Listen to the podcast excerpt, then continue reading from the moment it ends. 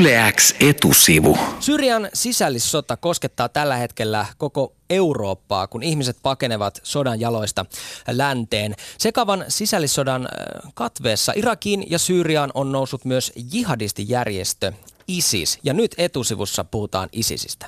Tervetuloa Yle X etusivun vieraaksi jihadismin tutkija Juha Saarinen. Kiitos. Puhutaan ensin vähän siitä, että mit, mitä tämä Irakissa ja Syyriassa toimiva järjestö ISIS oikein haluaa. Siis ISIS haluaa kalifaatin. Joo, ISIS on perustanut jo kalifaatin. ISIS on jo perustanut kalifaatin. Onko sen kalifaatin tarkoitus tehdä länsimaista jotenkin islamilaisia? No, tämä on tietysti hyvä keskustelu akateemikkojen parissa, mitä käydään tällä hetkellä. Al-Qaidan esimerkiksi strategiahan oli ensin perustaa tällainen kalifaatti ja sitten laajentaa se maailmanlaajuiseksi. Mutta tällä hetkellä, jos me katsotaan esimerkiksi, miten ISIS on käyttäytynyt sen jälkeen, kun tämä kalifaatti on perustettu, niin ei ole hirveästi näyttöä siitä, että ISIS pystyy, pyrkisi itse toteuttamaan terrori-iskuja lännessä. Se on pyrkinyt kyllä inspiroimaan terrori-iskuja lännessä käyttämällä kannattajiaan. Mutta tällä hetkellä näyttää siltä, että ISISen kalifaattiprojekti keskittyy ensisijaisesti Syyriaan ja Irakiin, mutta myös viimeisen vuoden aikana enemmän ja enemmän alueella muualla. Eli siis sanoisitko, että ISISin tavoite ei välttämättä olekaan laajentua jotenkin maailmanlaajuiseksi hirmuvallaksi, vaan, vaan pysytellä pienempänä, jos, jos nyt ei puhuta niinku realismista, vaan Joo. siitä, että mihin se, mihin se ISIS-järjestö pyrkii. No kyllä siis ISISen ideologiassa se loppupointti on edelleen se, että on maailmanlaajuinen kalifaatti, mutta tällä hetkellä strategiansa on sellainen, että se on, on vähän rajatompi ja he pyrkii toimimaan ensisijaisesti Syyriassa, Irakissa ja myös Pohjois-Afrikassa. Onko olemassa mitään realistisia toiveita, että muut, muut maailman valtiot jossain vaiheessa tunnustaisivat tämän kalifaatin, kun sitähän yleensä edellytetään ää, mailta, että se on tunnustettu? En, en mä näe tähän tällä hetkellä mitään realistista mahdollisuutta. ISISin ideologia perustuu hyvin tämmöiseen niin kuin vanhoilliseen tulkintaan islamista. Minkälaiset käsitykset sun mukaan tai sun mielestä järjestön jäsenillä on niin kuin maailmasta ja maailmanjärjestyksestä? No, tämä on hy- hyvä kysymys sinänsä, että varsinkin jos me katsotaan länsimaista tulleita vierastaistelijoita, niin pitää aina ottaa huomioon se, että vaikka he ovat tavallaan päätyneet tällaisen jihadistisen liikehdinnän ja jihadistisen ryhmän yhteyteen, niin he ei välttämättä ole ideologia, ideologia, he ei välttämättä ymmärrä sitä ideologiaa, että he liittyvät ihan muista syistä. Mä näkisin, että rivijäsenillä ei välttämättä ole mitään koherenttia maailmankatsomusta, vaan he tavallaan ovat omaksuneet tämän ryhmän maailmankatsomuksen parhaiten, kun ovat sitä ymmärtäneet. Sä mainitsit jo Al-Qaidan. Onko näiden järjestöjen maailmankatsomuksissa jotain eroja?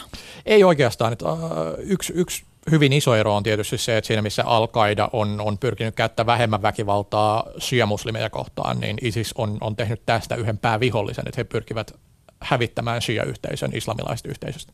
Minkä takia on olemassa niin paljon ihmisiä, jotka on valmiita liittymään ISISiin tai, tai muihinkin järjestöihin, tällaisiin äärijärjestöihin? Miksi niitä ihmisiä on olemassa niin paljon? No siis hyvä kysymys, onko niitä niin paljon? Nyt tällä hetkellä tietysti, kun on, on tämä historiallisen laaja vierastaistelijavirta, niin se, se on luonut hyvin, hyvin vahvasti tällaisen mielikuvan, että puhutaan todella laajasta ja isosta, isosta ilmiöstä. Mutta jos me oikeasti ruvetaan katsoa esimerkiksi, kuinka iso muslimiyhteisö on Euroopassa, niin äärimmäisen pieni osa siitä on, on lähtenyt. Et Suomestakin katsotaan, jos muslimiväestön kokoon nähden on, on lähtenyt eniten Länsi-Euroopasta vierastaistelijoita Syyriaan ja Irakiin, niin me puhutaan sieltäkin vain promilleista koko muslimiväestöstä. Et niin kun, eli tuhannesosa. Joo, tuhannesosa. Et ei ei tämä nyt niin kun kovin laaja öö, ilmiö ole, mutta hyvä kysymys, että miksi just Syyrian ja Irakin konflikteihin on mobilisoiduttu, miksi ne on lähdetty niin suurissa numeroissa, ja tähän on monta selittävää tekijää, että ideologia on vain yksi. No puhuit nyt siitä, että vaan, niin kun, vaan tavallaan promille.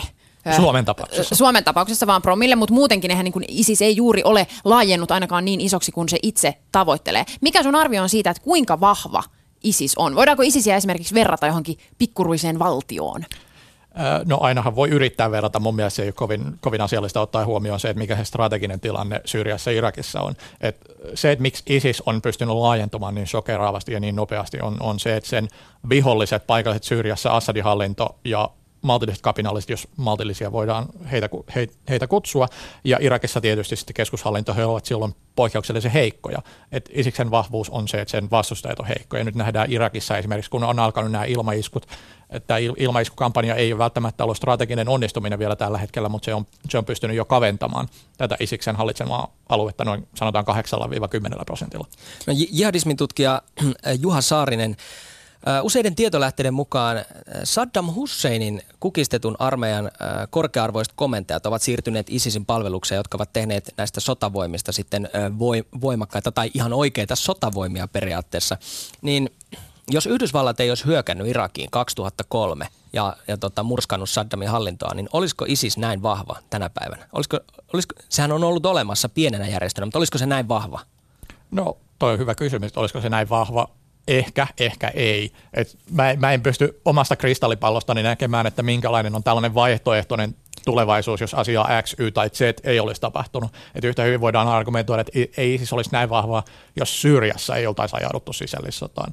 Et se voi olla, että ISIS-järjestönä olisi jo, jollain tavalla olemassa, että tosiaan tämä ISISen edeltäjä Irakin Al-Qaida, niin tämä ryhmä eri nimellä oli Irakissa jo ennen tätä invaasiota. Et puhutaan, voidaan puhua siitä, että jihadistinen liikehdintä olisi edelleen Irakissa, se olisi varmasti Syyriassa nytkin, mutta minkälainen se olisi ja kuinka vahva se on, niin siitä on, siitä on ihan mahdotonta spekuloida sillä. Etusimun studiossa istuu siis Juha Saarinen, joka on jihadismia su- tutkinut, ja myös osoitteessa yle x piste fi shoutboxissa tulee Juhalle kysymyksiä. Täällä nimimerkki mister Höpnöösi kysyy, että mistä ISIS saa rahoituksensa? Ö, aika, aika paljon tota noin... tulee öljyn myynnistä, öljyn salakuljetuksesta, sitten on tietysti organisoitunut rikollisuus, jota ISIS käytti ennen kuin se vallotti näitä öljykenttiä. Tämä on historiallisesti ollut ISISelle ja sen edeltäjille se merkittävin tulonlähde. Ö, jonkin verran sotasaaliin myynnistä, eri, erilaisesta verotuksesta. Eri... Mutta kuka suostuu tekemään kauppaa ISISen kanssa? Ei, ei kukaan laillinen taho. Et he kytkeytyvät aika pitkälti pimeille markkinoille, mitä harjoitetaan Syyriassa ja Turkissa, ja Irakissa, ehkä vähän Iranissakin ja laajemmin alueella. Eilen juuri katsoin Business Insiderin videon tästä aiheesta, ja Turkki on ainakin sulkenut, sulkenut näitä öljynkuljetuspisteitä rajalla. Että onko mahdollista tyrehdyttää äh, ISISin toiminta niin kuin blokkaamalla noin polttoainehanat? No on, on se ehkä mahdollista, mutta mikä tietysti pitää ottaa huomioon, niin pimeiden markkinoiden blokkaaminen ei ole mikään helppo juttu. Että päätetään vaan poliittisesti, että hei, nyt lähdetään blokkaamaan pimeät markkinat ihan kokonaan. Että se päätös voidaan tehdä, mutta ei sitä ikinä pysty toteuttamaan käytännössä. Minusta tuntuu, että aika moni suomalainen tuntee ISIKsen tai ISISin etenkin tällä hetkellä siitä, tai se on noussut ihmisten tietoisuuteen siitä, että se toimii äärimmäisen julmasti. Ja ISIS toimii äärimmäisen julmasti julkisuudessa ja tavoittelee julkisuutta. Tekee kaikki tämmöisiä näyttäviä iskuja, siis tuhoaa vaikka muinaisia temppeleitä, kuten Palmyran temppeli. Se on, se on tuhonnut. Mihin halutaan vedota tällaisella esimerkiksi kulttuurihistoriallisten tärkeiden niin kuin kivikasojen tuhoamisella? No mä näkisin, että tämä on osa ISISen mediastrategiaa, ja tämä on sellainen, missä ISIS on ollut todella innovatiivinen. Se pyrkii jatkuvasti olemaan esillä perinteisessä mediassa ja sosiaalisessa mediassa, ja näkyvyys tuo kannattajia ja kannattajien lisääntyminen tuo lisää taistelijoita. Hmm. That's it. That's it. Ja kysymyksiä tulvii osoitteessa yle x piste fi shoutboxissa, sekä puhelimitse, äs, puhelimitse äsken soitti studioon tuon biisin aikana Marko, joka halusi Juha Saariselta kysyä, että, että voiko ISISiä kukistaa ja, ja millä keinoin? Kyllä, ISISen varmasti voi kukistaa, että ei mikään ryhmittymä tai valtio ole ikuinen. Että kyllä ISISkin loppupelissä tulee kaatumaan todennäköisesti omaan mahdottomuuteensa, koska he pyrkivät luomaan sellaista yhteiskuntaa, jota on mahdoton saavuttaa. Et samalla tavalla kuin mikä tahansa utopistinen liike, he pyrkivät luomaan sellaisen yhteiskunnan, jota ei ole olemassa oikeasti. Millainen tämä utopia on niin kuin ihan pähkinänkuoressa? No ihan pähkinänkuoressa esimerkiksi äh, ISISen käsitys siitä, mikä on muslimi, äh, perustuu siihen, että he ovat pelkästään vain ja ainoastaan muslimeita. Mutta ihmisillähän on monta eri identiteettiä. Minä olen ateisti, mä olen korkeakoulutettu tutkija, mä olen mies, mä olen suomalainen, äh, Euroopan kansalainen, maailman kansalainen. Ei mä voi olla pelkästään yksi asia. Ja se pelkästään, että tämä on tällainen yksi identiteettilähde, ja he haluavat määrittää kaikkea, mitä yhteiskunnassa tapahtuu, niin ei, ei heillä ole missään vaiheessa kapasiteettia luoda sellaista yhteiskuntaa. Mutta vielä tästä ISISen tai ISISin kaatumisesta tai kukistamisesta, niin odotellaanko tässä nyt sitten vain sitä, tai onko ainoa mahdollisuus odottaa vain sitä, että se jotenkin kaatuu omaan mahdottomuuteensa, vai onko jotain niin kuin oikeasti aktiivisia toimia, jolla, jolla se nujertuisi? Kyllä tässä pitää olla aktiivinen, että ensin, ensin voidaan esimerkiksi lähteä siitä, että pyritään eristämään ISISistä mahdollisimman tarkasti, että otetaan rajat haltuun, pyritään sotilaallisen voiman kautta ottamaan tältä ryhmältä taistelijoita, sotakalustoa ja ehkä kykeneviä johtajia pois pelistä.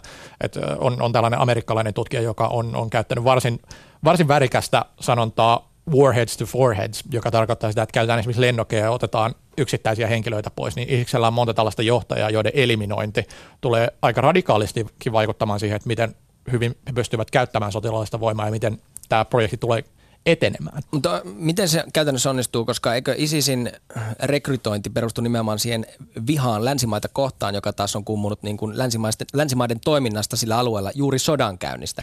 Että jos, jos li, sinne viedään lisää sotaa, niin ruokkiiko se tätä kehitystä, että ISIS kasvaa vaan? No siis eihän mi, ka, kaikilla toimilla tulee olemaan omat reaktionsa, että ei, ei siitä pääse mitenkään pois, jos sotilaallista voimaa käytetään, sillä on, on vaikutusta, mutta sitä ei, voi, ei voida katsoa näin, että jos me tehdään isku yksi, niin X määrä ihmisiä liittyy, että se on hyvin, hyvin dynaaminen, hyvin fluidi ja meillä ei ulkopuolisella tarkkailijoilla ikinä tule olemaan täydellistä tilannekuvaa siitä, mutta kun vastaavanlaisia operaatioita on tehty aiemmin, niin voidaan, voidaan nähdä, että tietynlaisella sotilaallisen voimankäytöllä tulee olemaan positiivinen lopputulos.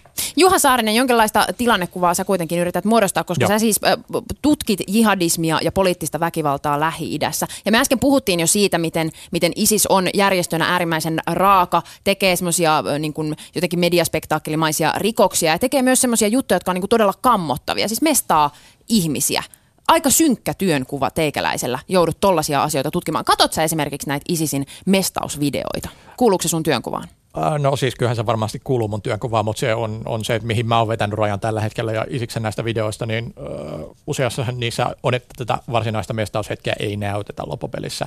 Et siellä on jihadistien keskuudessakin ajateltu, että vaikka tämä vetoaa tiettyyn ryhmään, tämä saattaa karkottaa vähän iso, isomman ryhmän, mutta ky- kyllä siinä tota noin Pitää, pitää ottaa huomioon, varsin, varsinkin nyt kun on tämä pienen, pienen lapsen hukkumiskuva levinnyt aika paljon sosiaalisessa mediassa, niin kyllä mä Twitterissä itsekin kommentoin, että tämän pitäisi herättää jonkinnäköinen tunteellinen reaktio, mutta mä oon seurannut arabikevättä ja jihadistiryhmiä tässä nyt viimeiset neljä vuotta hyvin aktiivisesti, niin mä oon nähnyt niin paljon pahempaa, että se ei oikeastaan enää herätä hirveästi reaktiota. Eli sä huomaat jonkun turtumuksen, sen verran synkkää on sun työ, että, että jo, jonkinlaista turtumista myös tutkijassa tapahtuu. No siis kyllä mä näen, että se on ihan selviytymismekanismi, että jos jokaisella kuvalla, minkä sä tulet näkemään, tai jokaisella videolla on hyvin, hyvin vahva tunteiden reaktio, niin siinähän palaa loppuun tosi nopeasti. Et pitää tavallaan etäännyttää itseänsä siitä, mitä sä tutkit, ja sitä kautta saa myös ehkä paremmin säilytettyä sen oman objektiivisuutensa, koska ajattelee asiaa analyyttisesti eikä tunteellisesti. Miksi sä oot halunnut alkaa tutkia niin kauheaa ja synkkää asiaa, kuten niin kuin väkivalta ja jihadismi, jotka ei, ei jotenkin... On, on olemassa muitakin tutkimuskohteita, vaikka jotenkin rauhan rakentaminen ja, ja muu tämmöinen yhteistoiminta. No joo, siis kyllähän mä voisin tehdä tutkimusta jostain protonationaalisesta kansanroudesta diskurssianalyysin keinoin, mutta se ei jotenkin ei vetoa muhun. Et mä, mä tykkään seurata hyvin paljon poliittisia ilmiöitä ja sota ja konfliktiohan on tietysti sellainen, mikä aina vetoaa nuoreen poikaan, että hei, onpa hienoa, että nyt tutkitaan tällaista asiaa. Et mä ehkä tota noin... ajauduin kuitenkin jihadismin tutkijaksi. Mä, silloin kun mä tein Australiassa mun kanditutkintoani kansainvälisessä politiikassa, niin mä rupesin tutkia ensiksi Pohjois-Koreaa, joka silloin oli tällainen hullu ja paha, koska heillä oli silloin tämä ydinaseneuvottelu ja ohjelma käydessä, ja myöhemmin Pohjois-Koreasta on tullut ydinasevalta. Mutta silloin mietittiin, että miten tällainen yksi valtio voi käyttäytyä siten, että ne antaa omien kansalaistensa kuolla nälkään tai tunkevat he vankileireille pelkästään sen takia, että joku sukulainen on, on saattanut suorittaa jonkun rikollisuuden. Ja miten sitä, tämä käyttää ulkopolitiikkaa sillä tavalla, että se pyrkii uhkailemaan muita jatkuvasti, vaikka sillä ei ole kapasiteettia toteuttaa näitä tuhkauksia. Et siitä mä sitten siirryin pikkuhiljaa jihadismin tutkimukseen. Jihadismin tutkija Juha Saarinen, onko tämä muuttanut sun maailmankuvaa?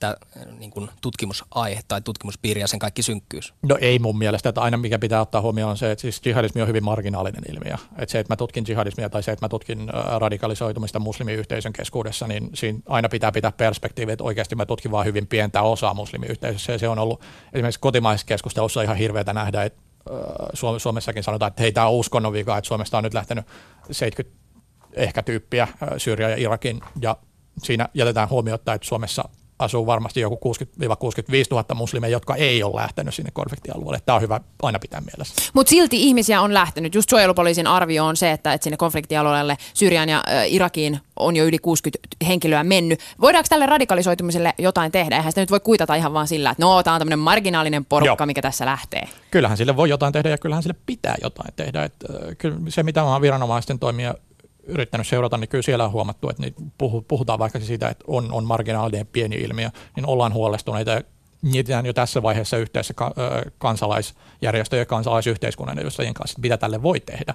Että puhutaan erilaisista exit-ohjelmista ja jos suorittaisiin jonkinnäköistä deradikalisaatiota, että pyritään tuomaan nämä ihmiset takaisin ehkä niin kuin ajattelemaan eri tavalla tai ainakin sitten, että ei, ei nähdä, että enää väkivalta olisi legitiimi tapa vaikuttaa poliittisesti.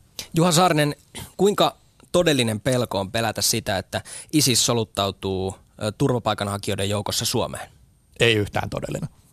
Miksi? Jos me ruvetaan katsoa, että kuinka paljon pakolaisia tulee Syyriasta ja Irakista, niin su- suurin osa niistä pakenee joko hirmuhallintoja tai juuri näitä jihadisteja. Et jihadistiryhmät saattaa pyrkiä saamaan omia edustajiaan näiden pakolaisten keskuuteen, mutta silloinkaan ei ole mitään takuuta siitä, että ne oikeasti pääsee Eurooppaan asti, tai jos ne pääsee Eurooppaan asti, ne voi jäädä Eurooppaan.